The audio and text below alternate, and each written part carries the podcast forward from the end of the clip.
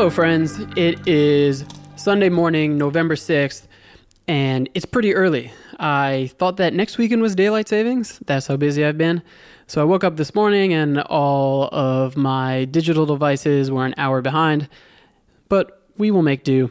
There are potentially going to be some sounds picked up as I record this, and I'm going to leave them in there. Uh, there are helicopters flying overhead because this morning is the New York City Marathon, and that goes right past my apartment in Brooklyn where I'm recording this. So if you hear that stuff, that's what I'm hearing too. I've received a lot of feedback so far, which is awesome. Uh, I have some friends who've given me suggestions and some strangers too. So thank you to those people. I want to talk about. So, I am not necessarily a public speaker. This is the first time that I've ever done something like this. So, there are a lot of pauses, and I still use a lot of ums, but I'm not going to edit those out. I want the podcast to sound uh, to sound good, obviously, and so there is some post production that is taken into account and that my buddy Brian helps me out with so that it the podcast sounds good when you're listening to it. I know if, if you're at the gym or you're in a car and there's a lot of noise, you don't want my vocals to be you know tuned out or too low. But in terms of the actual editing of the content, I like podcasts where it feels like I am a fly on the wall for somebody else's conversation. I listen to podcasts where the the ums are in there where sometimes people take a bathroom break and there's one person just kind of riffing while the other person goes and takes a break and I enjoy those. So I know this isn't going to sound so polished in that sense, but I'm going to keep it that way for now. Um, I grew up going to a lot of punk shows in my teen years and in my early 20s on Long Island and in the city. And to me, podcasting, in a sense, feels like the punk rock of broadcasting, um, where what you might lack in technical proficiency, you make up for in authenticity and heart and passion. Uh, I know that might sound like a cop out, like, well, you're just saying that because you don't know all the ins and outs yet.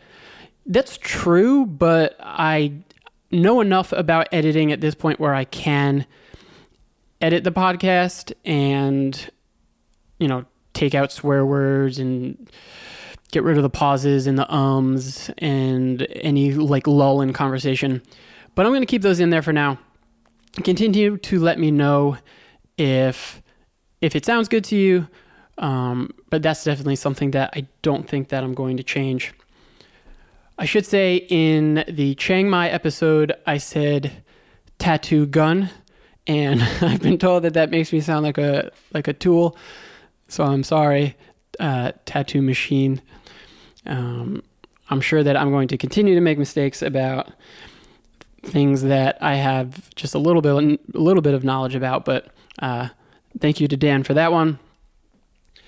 This intro is coming after I was on Long Island last night where I recorded my first conversation, and I'm really excited to get that out to you. That was with my buddy Derek.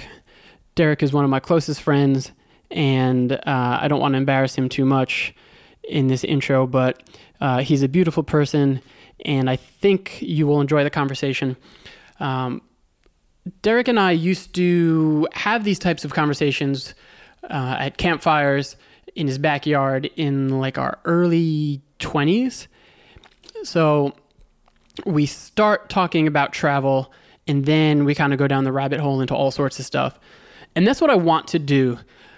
I think that at some point, if I only talk about travel, I'm going to kind of exhaust the options that I have. And I just want to talk to interesting people in general.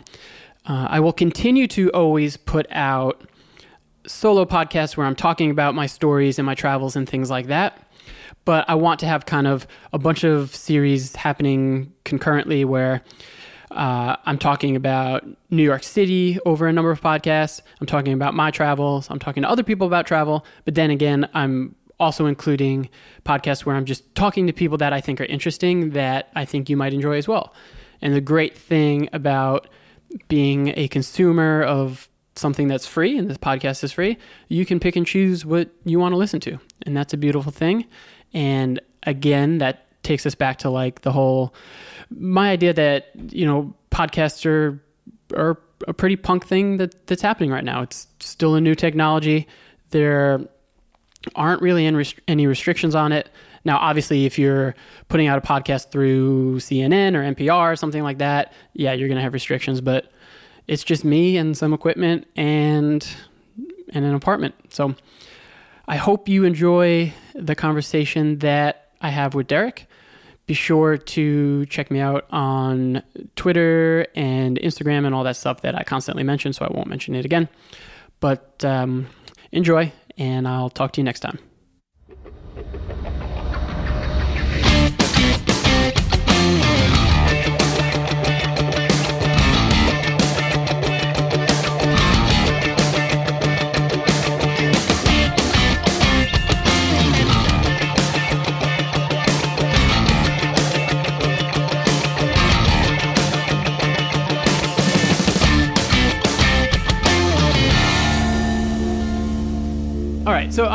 Here in Babylon with my buddy Derek. Hey. Hi, Derek. I think I might have referenced Derek before, but if not, I referenced him in. That's an airplane. If not, I referenced him in an article that's on my website, and we're going to talk about that story today. But Derek and I go back to the seventh grade Seventh grade.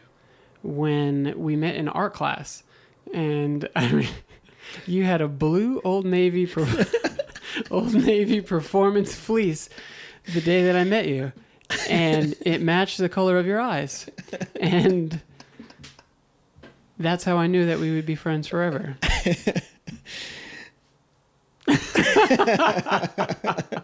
I've got no response to that. It's true. I think I wore that every day in seventh grade. I think I had one too. Remember how cool those were? Well, all right. So they weren't cool, but they were like hot for a second. But uh, yeah, so that was. How old are you in the seventh grade? I guess that was like 17, 18 years ago at this point. Ah, it's got to be. Yeah. And now we are life mates. In a way. Just pause for the dramatic effect. So what I want to start out today, Derek, is talking about that story that is featured in my article, and then I want to ask you a couple questions about some travel things you've done yourself. Derek is going to become a regular, so um, get used to hearing him. But today we are going to start with how long ago did we go? To how long ago did we go upstate? Oh God, that was. Uh, so we went up to visit Dan, right in Rochester, and we got lost on the way back. So this has to be. It's when I first started at my career job, which was six Oh, so- years yeah, ago. so that's when I did too. yeah. So all right, so it was six years ago. Yep. Uh, Dan, who is Dan Donnarumma and is featured in some of the show notes. So he took the he took my I don't know like my cover photo I guess for iTunes, um, and he will be on an episode of the podcast in a couple weeks. But Derek and I and Dan went. We did about a week of camping upstate, and we went to Cayu- Yeah. Cayuga, Cayuga Lake. Lake. uh, was it Buttermilk Butter, Falls? Buttermilk Falls in Ithaca. Yep. Uh, we started the deer patty. We started in Rochester, um, where Dan lives. We went somewhere else. We went to Cayuga. Oh, we went to uh, Saratoga. Saratoga on the way up. We stopped. No, that was Montreal. Oh, that was Montreal. Friend. Yes, that's right. Oh boy, that's we- right. we- I'm confusing. We uh, should maybe mention some of Montreal later. Where do we, we, we went to Cayuga Lake. We went to Butter. Okay, so we went to Cayuga Lake. We went to Buttermilk Falls, and that's when we were coming home. right. Okay. So it's six years ago. We go up and we meet Dan, who lives in Rochester, like I said. And on our way back, Derek and I are planning to drive back to New York City. And we're using I don't I don't know why like we had GPS but we thought it would be really cool we thought it would be really cool to use a paper map like we were I, don't even know who we thought we were. Yeah, well, well, I messed up because I was I was the navigator, right? I was the co-pilot here, and somehow we missed the turn. Miles after we realized that we missed the turn, and we ended up in Pennsylvania. You, you know what it was? I th- we were listening to Tex Hooper. We were, we were listening to Norm Macdonald's uh, comedy. I think that's what it was, and we got lost in it because, and we missed that we missed that turn. So yeah, where we should have been in New York, we ended up in Pennsylvania, Yep. and it was getting later in the day, and dusk was approaching. So we were like, okay, we're just gonna stop at the first campsite that we see because we already have camping gear. And this was around Labor Day, I think. Yeah, it was the day the day after the normal Labor Day weekend ended. Okay. And so we go into this park and we stop inside and there's this you know, there's this woman we're we're asking, you know, can we stay here kind of thing. And we go inside and we see all these signs that say, you know, beware of bears. Right. And we go in and she was like, Yeah, they, they normally don't come into the campsite. So it was like, All right, all right, cool. So we go down and, and uh, we ended up camping there and we, we set up um, and it was the, sorry to interrupt you, but it was the last day of camping season. They said it was, Like, yeah. so there was there was no Yeah. there was no one there. There was one much older couple, like a few sites down, and that was it. Right. Well, so that's the thing, right? So everybody fled. Everybody was out by this time, and it was just you and me, um, and maybe one other couple, and you know we start baking beans for dinner over a campfire. I have Uh, to interrupt you again because let's pause on that because we did not bake beans. This is the real. This is how it really went down. We had limited supplies left from our week of camping. I decided to go with the safer route of a box of pasta. Derek decided that he would take a Costco sized can of Bush's baked beans, which is like five regular cans of Bush's baked beans, and set it on the fire and cook that thing up. Now, maybe you can describe it better, but a Costco size of Bush's baked beans ravages your intestinal tract and your microbiome goes running and screaming from your body. Okay, so fair point. the fact being, so we were actually in Promised Land State Park, right? Beautiful state park in Pennsylvania. Um, you know, we, we I think we went. May not have gone fishing, but Yeah, I fished no, there yeah, we before. definitely- you we did go fishing, fishing yeah. there, yeah, Mhm. okay. Um, but but beautiful state park uh, in the Poconos in Pennsylvania, and so you know, we are then camping. We set up our tent. We're, we're cooking dinner. All is well. Tim did not warn me at this point, you know, about the beans I was making. So Hey man, you live by the sword, you die by the sword. so we camp. So we we eat our delicious dinner. There's nobody else inside this park, and so um, as you can see with my foreshadowing before. Uh, we were camping when something uh, rolled upon our tent, and I'll let Tim continue from there. right. So we didn't have a bear bag. We didn't really have anything. So I think No. that I remember like dumping the pasta water in the fire, which probably didn't help. And we put the rest of our food and supplies and things like that in your trunk. But I was I was thinking about the fact that there could be bears. And you were you the whole night you were cool as a cucumber. Like you did not care. And I remember we fell asleep we fell asleep relatively quickly. And I woke up in the middle of the night and at, at first it was just like waking up. And then I heard like a All right. B- before we continue the story, can I roll back a second to when we were at Buttermilk Falls? And Oh, the skunk. we did. We we left our. We were all drunk. Okay, this. We had a decent amount to drink. Maybe we weren't all drunk, but we had a decent amount to drink, and we cooked up a, a beautiful dinner again over the campfire.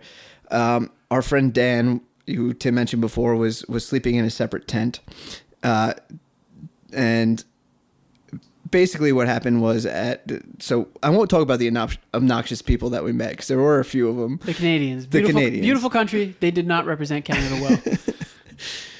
So these these are our tent neighbors, and they come like full fledged with their tent. Right? They had like lights inside. They had like this whole thing going on. Strobe lights. They- they- we were- a club going on. the, the essence of the story is that we were we were too close to where their dog roamed, so we had to move our, our campsite, which we which According we said to them. okay, and, and and we did. but uh, you know, after the dinner and, and a few beers, we we ended up um, putting everything into this this bag that apparently we had forgotten to throw into the trash can. Basically, a bag full of garbage. that, that's what it was. And so we're sleeping, and it it was you know maybe two a.m. in the morning, and and uh, we're we're and then all of a sudden you hear this clank clank of of bottles. Right? Tim, Tim turns around. You hear, Well, Tim, Tim turns around to me and says, "Dude, I think someone's going through our garbage." and I said, "Dude, it's an animal, right?" Um, so we open our.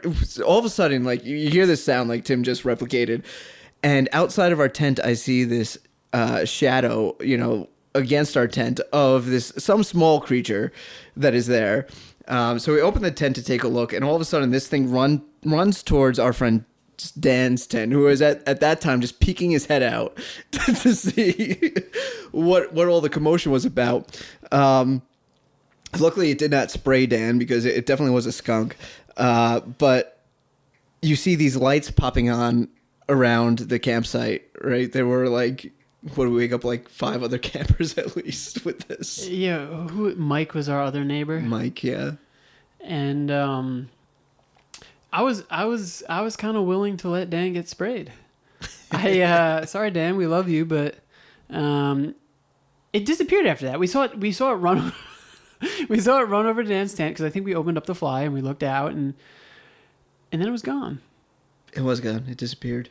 But I think it was important that you brought that up to say that one, we are idiots, and two, if you leave food out in skunk country, that's one thing. But if you leave food out in bear country, it's another thing entirely. is another thing. So let's travel back through the wormhole, and we are in our tent, and I hear that growl. And it, at first, it's, it's just like, did I hear that? It, it can't be. It can't. And then again, and you hear, you hear like footsteps. So at this point, like I threw an elbow into your side because you're sleeping through it, and you're like, Ugh, "What's up?" And I'm like, "Derek, there's a bear out there." You're like, "No, it's all right. Okay." Literally roll over like no problem. And I am laying there terrified. like, do I? I'm, I'm thinking like, do I hit the alarm on, on the car to set the car alarm off to, sh- to, to to scare it off? Like, is there like are our friends going to read about this tomorrow that we were disemboweled by black bears in Pennsylvania and I screamed the whole time and you slept through it while I got eaten? I did, but at, but at some point we woke up. Right. Well, I woke up. You were up, but I woke up and I had- stayed up. and I had to use the restroom pretty bad, right? And so you were you were in the tent and you were like, "Dude, I think there's there's a bear out there," and I was like, "Yeah, but I really have to use the, the restroom." You know, now that I, I think I remember being really brave. I think that I comforted you. Oh, you remember and I think that I I fought it off. No, I was terrified. He was terrified, and so It was literally a situation where you're like you're pulling the zipper on the on the, like the tent fly down real slow and pe- and peeking out like there's a little sunlight coming in and I remember like sprinting to the bathroom. Before- as you, as you reimagine, I can see us like both poking our head out Yeah. at the same time. you know, like, like checking both ways before you cross the street. I mean, the only thing that really mattered at, at that point is can I outrun you? I don't know if you could at that point. Now you can. I can. But Back, if I could- then, I don't know if you could. I mean, it's only going to get the one that's that's trailing behind. It's but true. It's true. But luckily, we weren't caught by bears, right? And we we survived to tell a story and became it's it's a good story. It's a great story. I told it at your wedding. You did. Um, and also check out my article because I have that. I have a run in with a tiger and a run in with a mountain lion. Yes, you do. I said lions and tigers and bears, oh my, and then I felt really stupid for putting that in there. And I'm like, maybe I'll go back and edit that. But um, So what about the time you almost got run over by a deer? that's in there too. Oh, that's in there too. Yeah. Well, so we ran the deer over. No, no, no. I'm talking about the time we were oh hiking. Oh hiking, my god, I didn't think of that. and the the deer was literally like two feet in front of you. At Sunken Meadow? Yeah. No, I didn't include. so it's clear to me that I'm going to be killed by like. I'm going to be killed by something non-human. I don't know, but that sort of. I think that characterizes our friendship, Derek. Yeah. Well, let's let's step back again for a second because you blame this on my bean eating. It had to be.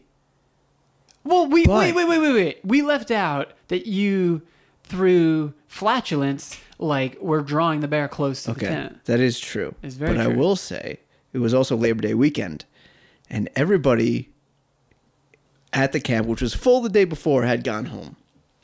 Right? And they told So- us that, yeah. Maybe my flatulence did attract the bears to our tent, but I think they were in the vicinity already. I- it's yeah, not all my fault. The uh, the park ranger did tell us that like people who had been in campers had been feeding the bear feeding the bears from the safety of their campers, uh, which is hey people don't do that because then the bears come to eat people who are farting out bushes Bush's baked beans. Um, but we we we lived to tell another tale, Derek. We did. We did. We survived. We did survive. As we do. That's what we do. Is there anything? So you mentioned Saratoga Springs. So we did another trip with Dan, where we went to Montreal, and like again, like wholly unprepared. I remember, I remember crossing the border, and all of a sudden, all the signs are in French, and we were like, "Oh, hey!" like, Yeah, we didn't know how fast to go. yeah, Uh, maybe- like, totally like, oh yeah, they speak French, but not realizing like, oh, it's a pretty French culture. Oh wait a second. Uh, so Dan will be here in a couple weeks, but we should mention that when we were when we were in Montreal, there were, and I know we're jumping around, but sorry, this is what we're gonna do. Um, when we were in Montreal, there were uh, student austerity riots, and we had no idea. Like we had we had gone, we had gotten like poutine. yeah, we got point. poutine. Yeah.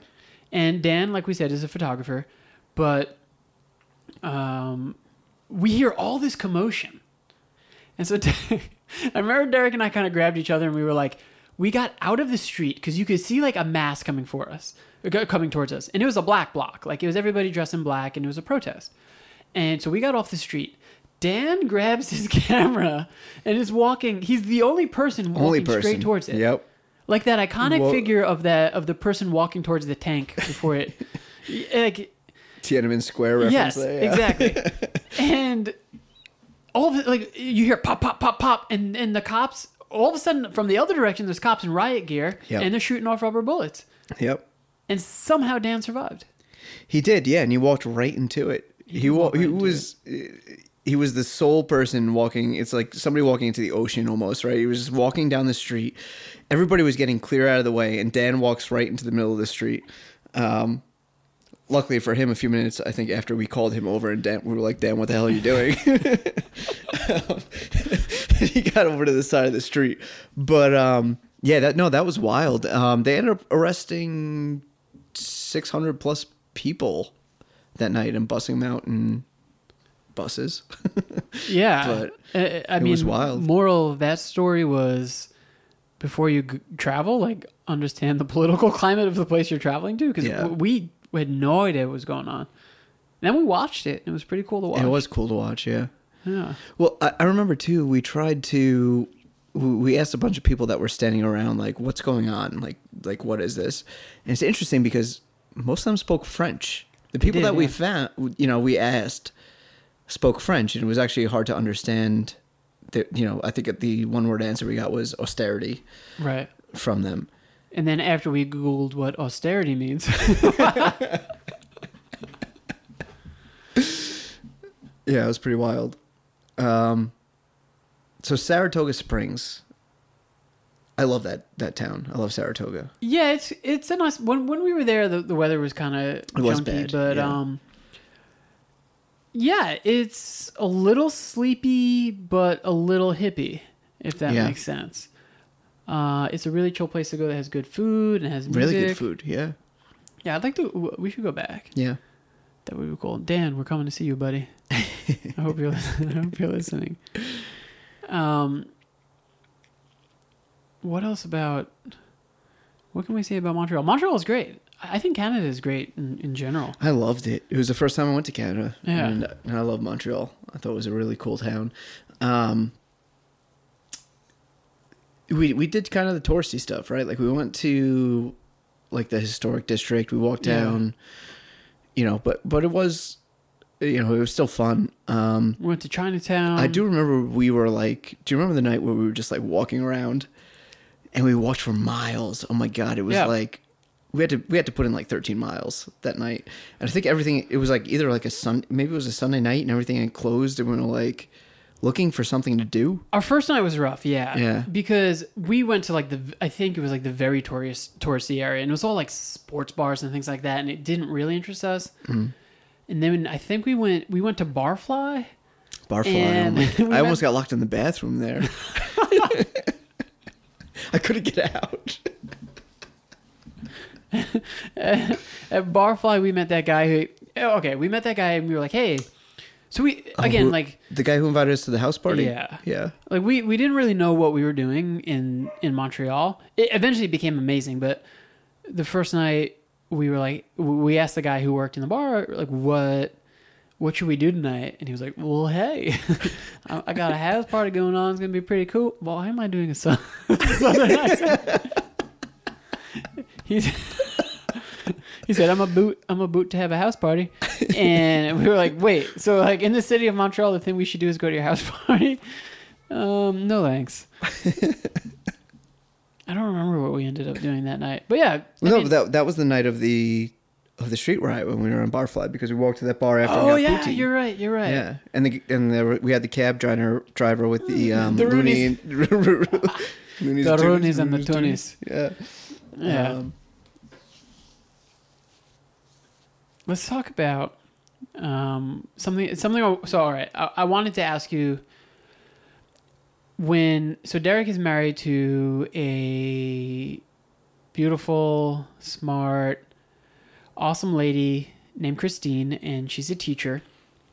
And prior to you guys being married, you guys did five weeks cross country. yeah, five and a half weeks. Yeah.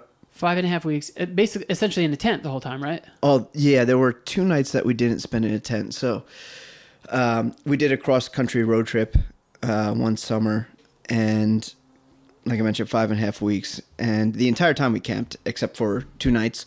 One night was in uh, Santa Fe uh, when there was a storm rolling in, so we decided to find some shelter for that.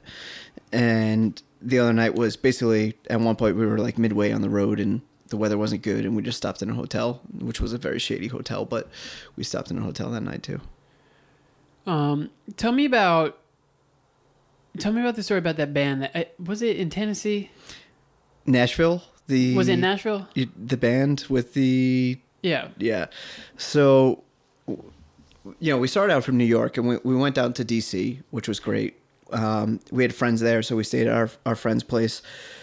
Um, we both been, had been to DC before. We did a bit of this tourist stuff t- still, but we went to um, uh, you know, we went to the museums and, and things like that, and then we went to Bethesda, which was nice. Great food in Bethesda.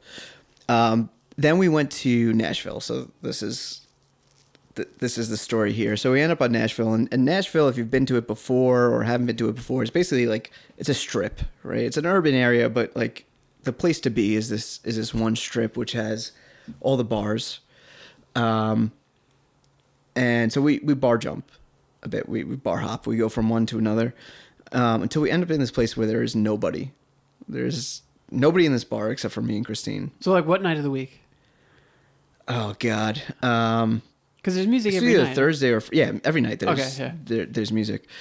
Um, so but we stop in this place. There's nobody in there. We were like, okay, we were in this bunch of busy places. The music was great. Music is great in every bar there. So we we jump into this one place uh, where where nobody is, and we look at this band which has a very skinny guy in a cowboy hat as the lead, which is fine. The drummer was pushing 300 pounds. The bassist was pregnant, um, like eight months pregnant, I would guess. and so we're we're sitting there in this bar and we're listening to them play, and oh my god, they were like they were out of this world. They were amazing. Um, and there was nobody else. there- It was basically like a private concert. It was us and And they were going all out like it was Going all out. Oh yeah. there. Oh yeah. I love that. And it was awesome. It was it was probably the best experience that we had in Nashville. That's beautiful. Um, so I want to ask you, if anyone's listening, hi mom, hi dad, um, and they're thinking, you know, I'm I want to travel, I want to go around the U.S., but I don't know how to do it. What are what are the first steps that you took, or if someone is traveling solo that wants to do this? Yeah, great question. What can they do to to make this happen? Because I've brought this up before, and it's something that's going to uh, come up time and time again. That like I used to be like the like uh, if you've seen like Walter Mitty, the Secret Life of Walter Mitty, like this daydreamer type, where I would live vicariously through other people. And the past uh, two and a half to three years of my life have been like now I'm I'm I'm living this uh, my dream essentially in terms of traveling and things like that. So what can somebody do who's maybe timid about making that first step or like how did you plan for five so, weeks? So that was me, right? If if you go back, that was me. Like I didn't know what I was doing. Um, I knew, I, you know, honestly, to to give you my backstory, I I was outside of the U.S. one time. Um, shit. There it is. yeah, there you go. Thanks. Okay, so so to give you my backstory, I was I've only been out of the U.S. one time, and that was on a cruise ship before I was twenty. Beautiful two years carnival old. cruise. it was a carnival cruise. No, was it really? it was. Um, down Did you say like- two years old? No, till I was like 21 years old. Oh, I'm Yeah, sorry. Yeah, yeah, Wow. No, no. So that was the only time I was outside the country. Is like going to like Puerto Rico and you know St. Thomas and all those places.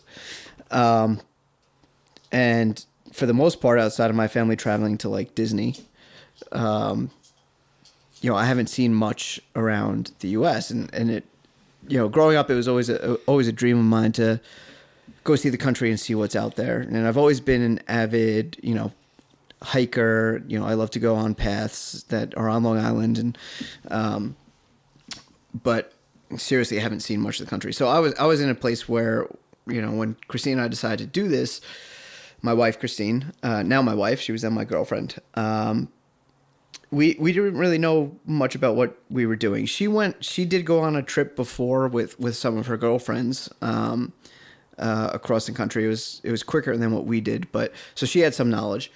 Uh, anyway, so what we did is we plotted out the cities that we wanted to see.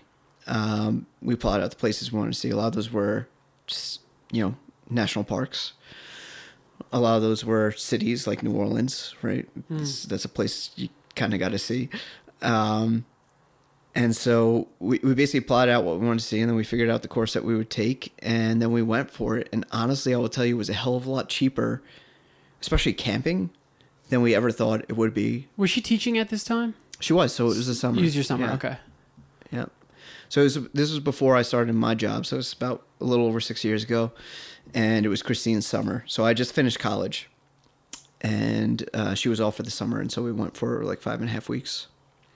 So, and I think I'm hearing this, but like this, and this is kind of what I do too. Like, like it, it's partly planned. Like you know what cities you want to go to and some things you want to see in those places, and then the rest of it you leave up to like, oh, I'll ask people or find out when we're there. So that's exactly. So in the beginning, I will tell you that we tried to plan out everything, right? We were like, oh, what, you know, what shows are going to be in town when we're in New Orleans? What shows are going to be in Austin, Texas? You know, when when we're there, uh, what festivals are going on? So we tried to pl- plot this stuff all out. I'll tell you, we threw that out the window as soon as we started driving.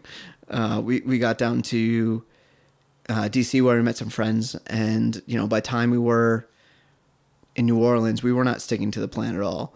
Um, and luckily, we were flexible in our schedule too, so we, we got to spend an extra day or two here or there, as as uh, far as you know where we are going or where we wanted to stay. But um, yeah, so we we had a set plan, and then or somewhat of a plan. I won't say it was like a you know we didn't have a itinerary, but we Right. had like what kind of what we wanted to see in each city, and we, we basically threw that out the window. And and the experience, it, it's all for the experience. You can't plan that stuff in advance. Right. What um, what are they KOA? What what are the the campsites you stayed at that have Wi-Fi? Yeah, and, so KOA was was the campsites that we stayed at that had Wi-Fi, but we only stayed in those every once in a while. And I will tell you, it's much better staying in a state park for than sure. in a KOA. But if you every once in a while, if you need to do laundry, if you need to go to a place that has Wi-Fi, Right. If you're blogging or taking photos, you need to upload stuff. You can, exactly, Okay. go go to a KOA. And Is they, it more expensive? It is, yeah, it's more expensive, but you know, you're not talking an astronomical amount. I mean, it'll cost you, you know, seven bucks to stay at a campsite. It'll cost you seventeen bucks to stay at a KOA. I got you. And how five weeks like in close quarters? So let's say it's a spouse, let's say it's a friend. How do you? You, I think you and I are both people who like like our alone time. Oh, absolutely, Um, yeah. Like, how do you? You do, is it just that, that you're in a new city all the time and it's and it's fun and it's adventurous? Like, how do you not get on each other's nerves? Yeah, it's a good question. So I think that's I think that's part of it. I think you hit on it a bit, right? Because you're seeing something new every single day, but it's also a it's also a trial, right? Mm. Especially I mean, I, so I've only done this trip with Christine, and I know you've taken road trips with lots of people, Yeah. right? You've done that plenty of times, and so you probably have more insight into this than I do. Um, but I, you know, I, I would say that you know the the wonderful thing about my wife is that she she's an artist, and so she she paints and she draws, and so we went to these places, and there were times where we just sat there, not not really even talking to each other, and just drawing And you were writing. I, I was actually drawing too. Yeah, Oh, I was, beautiful. and, and I'll give you some of the some of the stuff that I did, and even the writing too. I, I wrote as well. But um, oh, we should upload some stuff. yeah, uh, I'll give it to you Oh, so you can upload. Really cool. Um, I'll give you Christine's stuff, which she is a much better artist than I am because I'm not a good artist. I'll give you Christine's- my stuff as well. Christine's an amazing artist. Absolutely. Um, and so it, you know, it was, it was just this kind of, I think we just had this kind of beautiful synergy going on where we could actually just go to a city and see all this new stuff, and at the same time take time to just relax and kind of sit there and think and contemplate and draw and do whatever it is that we wanted to do. Mm. It's weird how. All right, I might go off on a little tangent here. Go for it. It's a weird how, um, like how that sort of that that sort of a trip like renews and refreshes you. Like so, we both work really hard. We work like I work, I work real long hours. You work real long hours, and so we're not averse to uh, to hard work, right? Like I'm not like in the in the survival sense, like you know, people are always going to have to go seek out food and things like that. So the connection I'm making is that that feels more like what we're supposed to do in terms of being out in nature and things like that. And what I say, like, we're not supposed to sit in a cubicle. And again, it's not because I think like, oh wow, woe is me, I have to work. D- just surviving is work, right? And it's never been like, it's never been easier to survive because you can walk to a grocery store and get food. But I don't know. I always feel when I travel, um, especially out in nature, like I feel renewed in a sense that like I feel human as human is supposed to be. I Yeah. don't know if that makes sense. No, it. I think it does, and and you know to go back to my trip, the the first half of it we spent in urban areas. You know, it was D.C., it was Nashville, it was Memphis, it was New Orleans, then it was you know Austin, and by the time we got to the West Coast, and then back up and over again uh, to New York, it was all spent in nature. Mm. We we stayed at the national parks. We went to Yosemite. We went to Redwoods. We went to um, Yosemite. Uh, I said Yosemite already, but we went to uh, Yellowstone. That's what I meant to say. Um, so we, we stayed at some amazing places. Um, even Santa Fe was was beautiful. Uh, but it's interesting that you know you meet certain people in certain areas and the different types of people that you meet. Um, I I think it's just really interesting because you go to these you go to these campsites and you get to interact with people that are much they're they're just different from the people that you meet in the cities, right? Um, the people in the cities were great too. Like they they directed us to where, where we should go, what we should see. Um, but then you had people at the campsites that were like, "Oh, we're here for you know we do this every summer. We come out and we give out campfire wood to everybody that's here, and that was like their job. And this guy's riding around on like one of those foldable that, bikes, yeah. right? And he's like seventy years old, and like this is what him and his wife do. They're retired now, and they stay at a campsite and they just deliver firewood around, and they're staying in like you know Yellowstone Park. Yeah, I mean, you know what's weird? So, uh, I live in New York City, which is very populous, and you can't help but run into people constantly. But you don't. If you start talking to a stranger, they're going to think you're some type of a weirdo. but when I'm traveling, I don't know if it's like, okay, maybe I'll never see these people again, mm. so I can shed my insecurities and not be afraid to talk to people. And if they think I'm strange or weird or whatever, like it doesn't matter. But I don't know. I it's so easy to talk to people when you travel, and when I'm at home, I never do it ever. Yeah. So I was thinking the exact same thing. Like Yeah. even prior to our conversation today, I was thinking like I was I was looking back at my my travel and what I've done, and the main thing that came to my mind was that it's so easy to make friends Mm-hmm. when you're traveling, It's amazing. right? It is it's just like so easy to do. When you're at home, it's like it's different, and I don't know why it's why it's different, but it is. Right. Like if I'm on the subway and I and there's a girl next to me and I'm like, "Hey, how you doing?" She's gonna be like, "Ah, creep!" Like, but I don't know. Traveling, it's like, "Oh, hey, how you doing?" Like, I'm Tim. Like, I'm not from here. Why don't you tell me like a place to go to? Yeah, it or- gives you an introduction, maybe something like that. Yeah, Yeah, maybe. Yeah, I don't know, but I totally agree with you because that's that's one, and that's one of the best things about travel, right? Because like you, you know, Christine and I went to Nashville two years ago, and you know we're we're sitting in a bar, one of the many bars Is in this, Nashville. this It is was- separate from your trip? Your, Yeah, your- this is separate from our uh, from our cross country trip. Uh, so we just did a little trip down to Nashville. Um, and I'm sorry, I'm saying Nashville. I meant Asheville. Asheville. Asheville. Yeah. Yeah, um, I apologize. So two years ago, we went to Asheville, and um, yeah, one of the many uh, bars, and and they have a lot of breweries there. So we were sitting in one, and we just struck up a conversation with the couple that was next to us. We ended up hanging out with them all night. They Mm. they were from there. They showed us what to do. They showed us the places. We ended up playing like trivia night with them at one, one of these bars, and then we we actually we had them back at our hotel room to drink some scotch. Like you know, Yeah. that's that's like that's not something I would ever think of doing in my normal life, right? Like I'll never meet a stranger at a at a bar with Chris, even if it's a couple, and invite them back to my house to to drink more beers. You know, I, I don't I don't why see that don't happen. we? I don't know. I don't, I don't know. But that was that was a great experience for me. you Right. know? I still remember that. I still remember the the good time that we had. And that's not something that I'm like willing to do when um when I'm home. It's weird, man. I mean, uh, D, I listened to, I listened to this podcast, uh, which has like a zillion followers. So, I mean, people know what it is. It's the Church of What's Happening Now. It is um, Joey Diaz is a comedian. It's his podcast.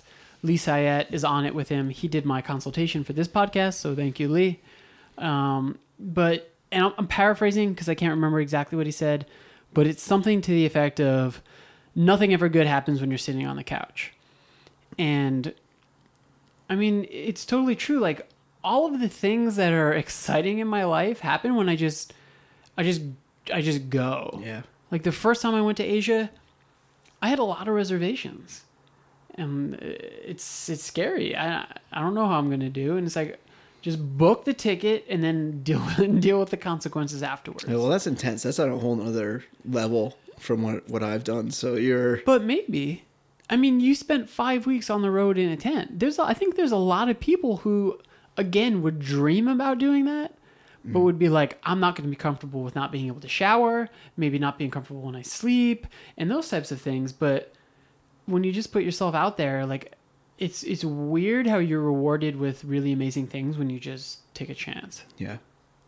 No, it's true. And the, and the thing is too, like I, you know, I was listening to your podcast before, Tim, and you were talking about how inexpensive the meals are and things like that, which is amazing, right? Like getting banh mi for a couple bucks, right? That's that's Fifty awesome. cents American, yeah. Yeah, that's crazy. okay, that's nuts. But the thing is, like, you know, Christine and I went on this. You know, my wife Christine and I went on this road trip for five weeks. And this was a few years ago now, but gas prices then were about the same as they were now, if if not more. Um, for five and a half weeks camping, it cost us fifteen hundred dollars each. hmm Right, fifteen hundred dollars each to for to gas up for everything. For and that includes gifts for people too, right? Like Where if you were trying to be more thrifty, you probably even yeah, we could we could yeah, and we ate out. We went to some delicious restaurants. You know, fifteen hundred bucks for five and a half weeks. That's that's like what apartment can you get in Yeah, the New York, yeah, area right. for fifteen hundred dollars a month? You know, and and we just we just did this and we traveled and it was it was awesome. I think that's a good point too. And man, we're getting. I didn't think we were gonna get this deep, but I th- I've thought about that a lot lately. Where, so I mean, this, this sounds silly, but growing up in my teen years, I had this like punk rock ethic of like, yeah, I'm not gonna become the white collar nine to five kind of guy, and then I just kind of became it. and I'm thinking like, oh, am I putting enough money into my retirement and things like that? and now like I'm I'm pretty conscious of the fact that like if I spend a thousand dollars traveling now, I'm not gonna miss that when I'm sixty. But when I'm sixty, I'm gonna love the fact that I have these stories and experiences to share with people. Yeah, that's a good point. Yeah, I mean, I, I again, I'm referencing another podcast, and I think my my brain is full of so much stuff, but I think it, I think it was when Dr. Drew was on The Fighter and the Kid, and they were talking about doing all this clean living and stuff like that, and making it to ninety, and Dr. Drew was like, "Your quality of life." At 90 is not fantastic, you know you're going to be aching you're you're not going to be remembering things well like it might not might not be so hot so not not to say like go crazy now and die at at 40 but you know eh, don't be too wrapped up on making it to 100 when you can do amazing things up until 60 70 and live a really full life at that point Yeah. No, I, I think that's a really good point, and I think that you know we, we all work and we all work hard, right? Um, and some of us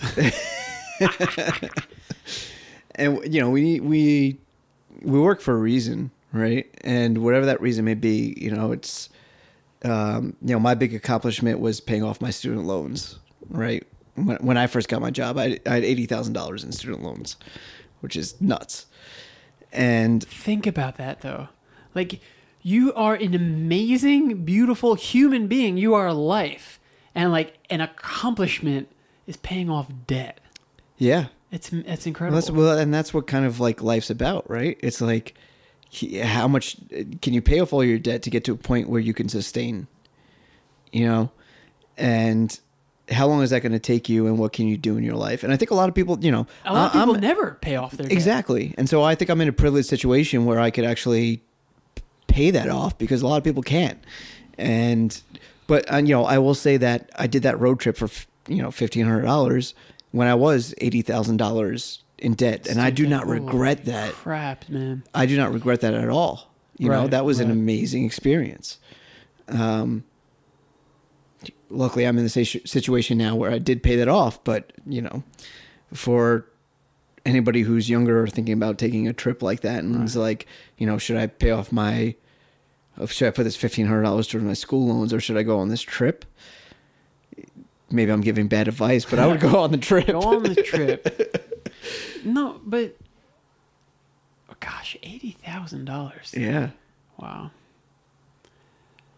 Yeah, I mean, I don't know. It's interesting too because it's like it's 2016, and while I see a lot of merit in like higher education, we've got this crazy thing called the internet right now, and it sort of makes some of that obsolete. Like, I don't know. Like, obviously, you need that piece of paper saying, "Hey, I achieved this. I have this Yeah. master's. I have whatever," so that you get your job. But the actual knowledge itself can be acquired without going to college. It can. and I think we're, you know, we're kind of deviating from the subject of travel here, but I, I think that. Um, oh, I love it. Let's go. Let's go down the rabbit hole. Let's do it.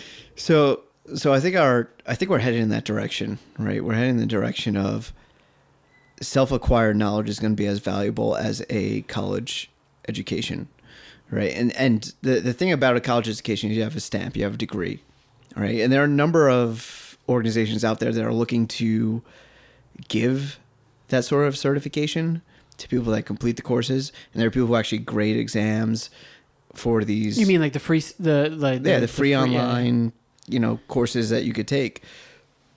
And so, you know, d- despite there being infinite amount of education out there on the internet, there are um, certifications that you could get on the internet as well, and you know, hopefully in some time period they will be as recognized as Right. college degrees. Like I, I, I work with hiring at my job, and I've never seen someone come with like a Coursera right. uh, diploma. But but what you say you're saying is totally valid. Like I don't know. It's interesting. I I think we are living in one of the greatest revolutions that human beings have ever lived through. yeah. and we kind of see it but i guess when you live in any revolution you don't really see it and i think eventually if there's textbooks or whatever it is in the future that people are reading they're going to read this time as a major shift in in terms of like we we want to talk about ai eventually but like in terms of ai and technology and things like that like Absolutely. uh, the like exponentially it's not even exponentially because this, things things are are increasing every uh, every couple of months tech, like I'm not articulating myself Yeah. well right now but but we we are rapidly rapidly rapidly increasing our capabilities as humans via technology and the the tie into to traditional secondary education or post secondary education is that maybe that will be obsolete at some point. Yeah, it's a good point. I mean, there are an astounding number of things we could go into from this point because you opened up you opened up a sorry. lot here.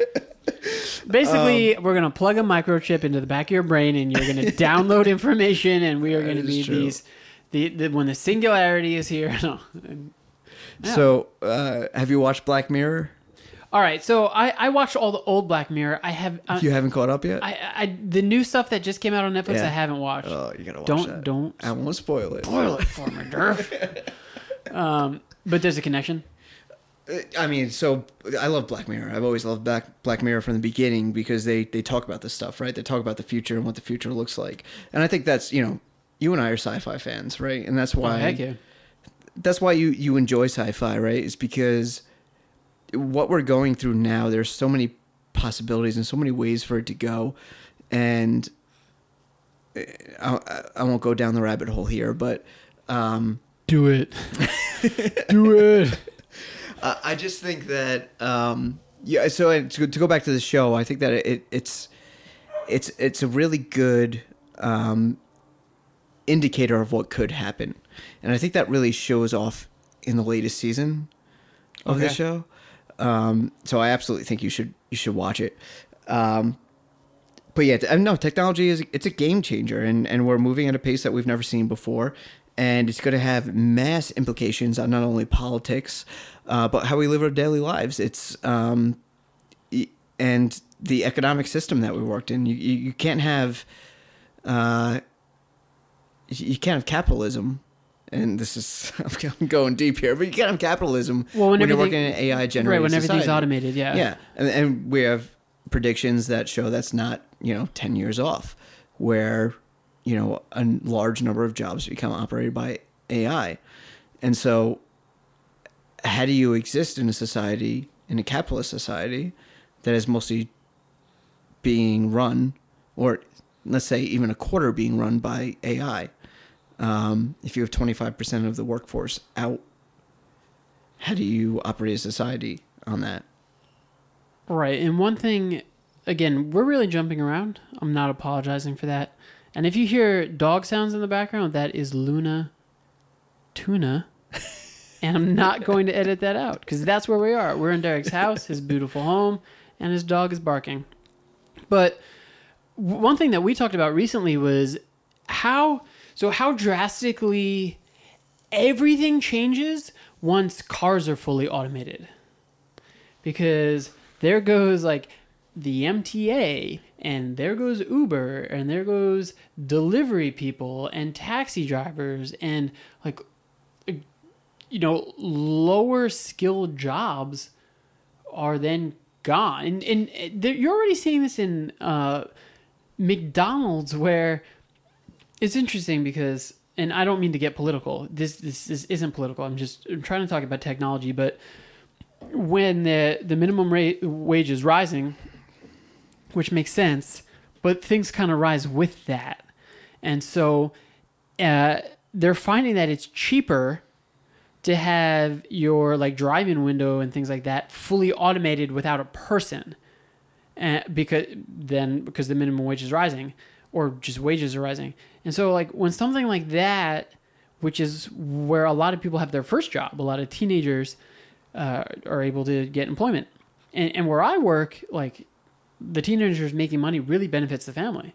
So when those types of jobs go away, like you said, in a like post-capitalism society, I guess it's going to have to be. But like, wh- what are you going to do? Yeah, and that, that's a good question, right? It, it frees up frees up leisure time, which if you look back at the major revolutions in history, or, or not even the revolutions, but the, you know, the, the the leaps and bounds that we've moved in, it was due to additional leisure leisure time, right? So you're talking about a society where people are free to do more independent work, which I think is a good thing. But we need to figure out how that works, right? You you can't have families that aren't making enough money to survive, um, because they're not going to have time to do leisure work, right? They're going to be depending on their survival. But let let me step back a second because you said you know kind of these lower level jobs, but you I think you missed two important things. One of them is um a large major well a, a large portion of our workforce, right, which are um truck drivers and delivery people. Right? You talk about UPS, USPS, uh you talk about any global truck driver Any company has yeah, sure shipping. um th- so that's that's one right budweiser just shipped a crate of beer with a car with a truck that was not driven by a person all right they just did Woo! this two two weeks ago That freaks all me out. so so that's one thing the second thing is you let's talk about skilled people working as like emts right? What you know you have an emergency at your house you call uh you call 911 you know 5 minutes later the ambulance shows up to your house they take you they escort you away to the hospital right? If you could hop in a car that is automated that is can only be used in let's say a certain lane for when there is an emergency um, program your car with that saying this is an emergency. You know my my husband had a fell down the stairs or had a heart attack or whatever and they drive you straight to the hospital right in a lane that is now because it is automated going 120 miles per hour. Um, get you to the hospital you know 100 times faster than the EMT would. You know these these are things that people don't really think about that could have drastic effects on first off survival rates and second off the you know talking about the workers that are working driving those trucks the economy um i don't i just think it's you know when we get to the phase where the cars are driving themselves what happens to the police force that are out there monitoring cars that are going too fast I mean, yeah, you're already seeing that with the cameras, right? Cameras are everywhere now. right Yeah, it's strange. I mean, I guess the only thing that would refute that is like our, our population is so huge that like, oh, there goes pup. What if you? What if you? There's 20 cars trying to jam into that one lane, you know, medical lane or whatever. Yeah. Well, that's. A, I mean, that's a, oh, so.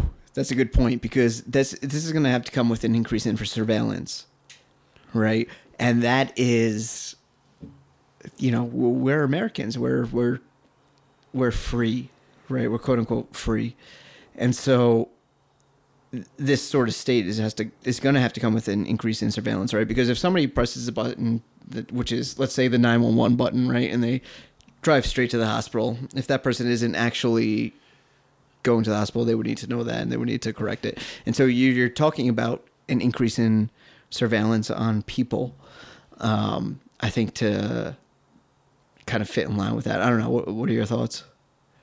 No, I think you're right. I I think I'm going to reference another podcast. I think I think it was Chris Ryan that I heard say something to the effect of like what we're eventually going to need is a is an ethical human way of reducing our population because so many problems that we have are based upon the fact that we have a massive population.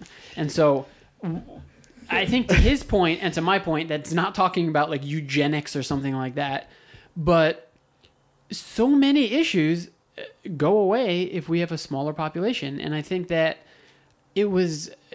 I think it's uh, it's Jacque Fresco who talks about how eventually, like, Yeah. you'll get to the point where technology is serving you as humans.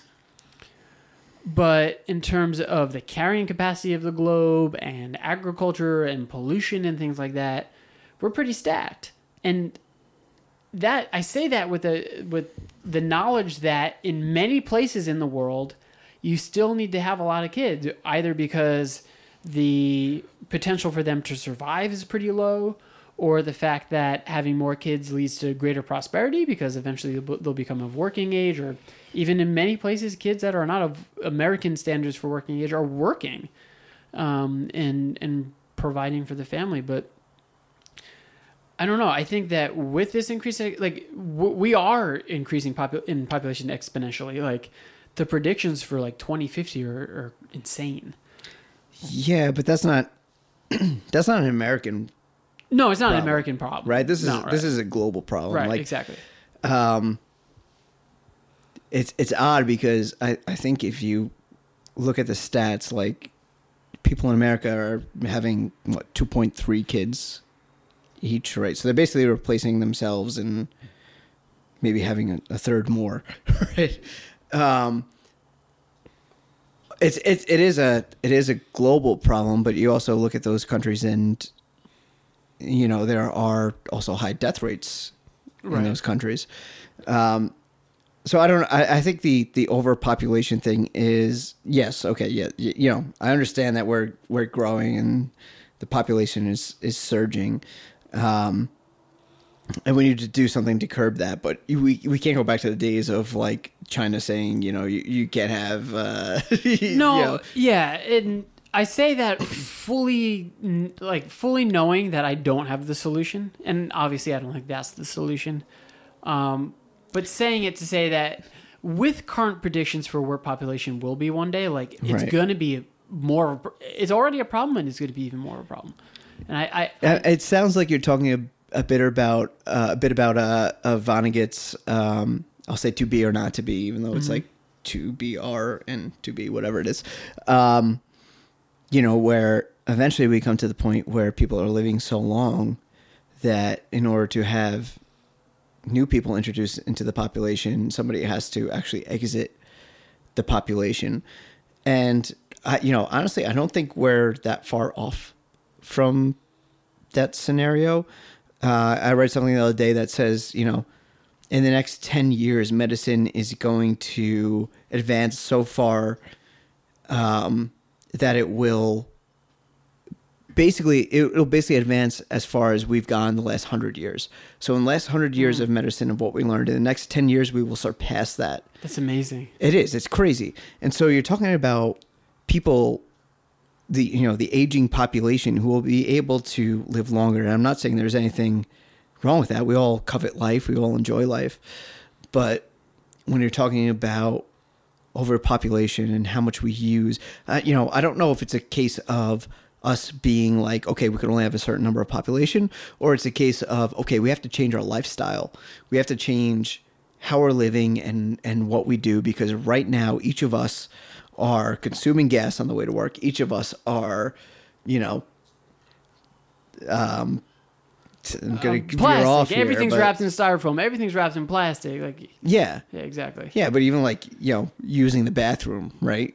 Wasting gallons of water, Right. Water and paper or and- yeah. yeah.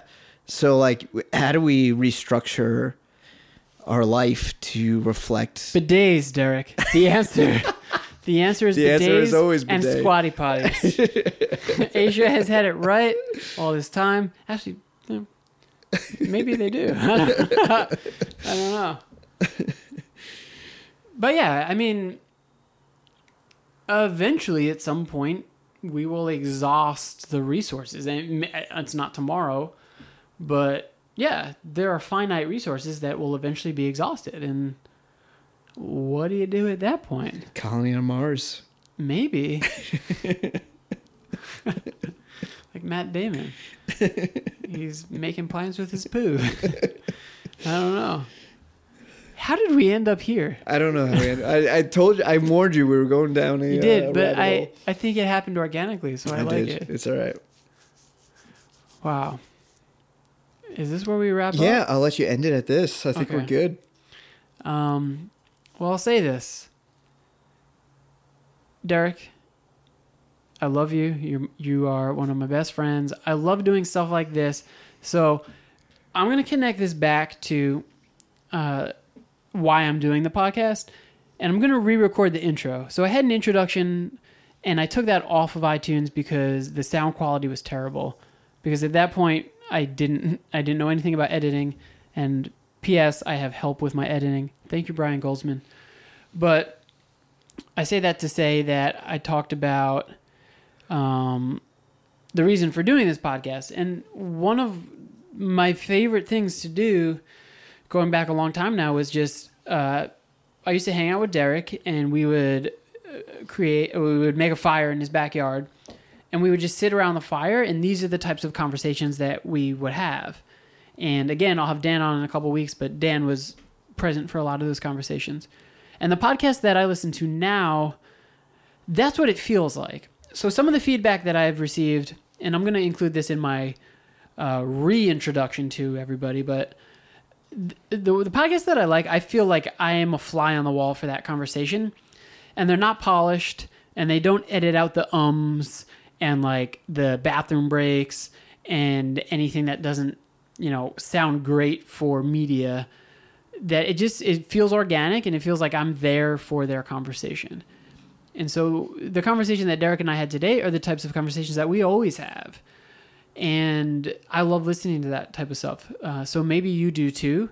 I don't know. Maybe you don't, and you can you can give me some uh, some feedback. I keep asking for feedback. At some point, I should stop asking for feedback because some of it's been great, and some of it's uh, stuff that I hear but I, I don't agree with. Um, so all that to say that these are the types of things that we always do when we hang out. We're older now. We're both thirty.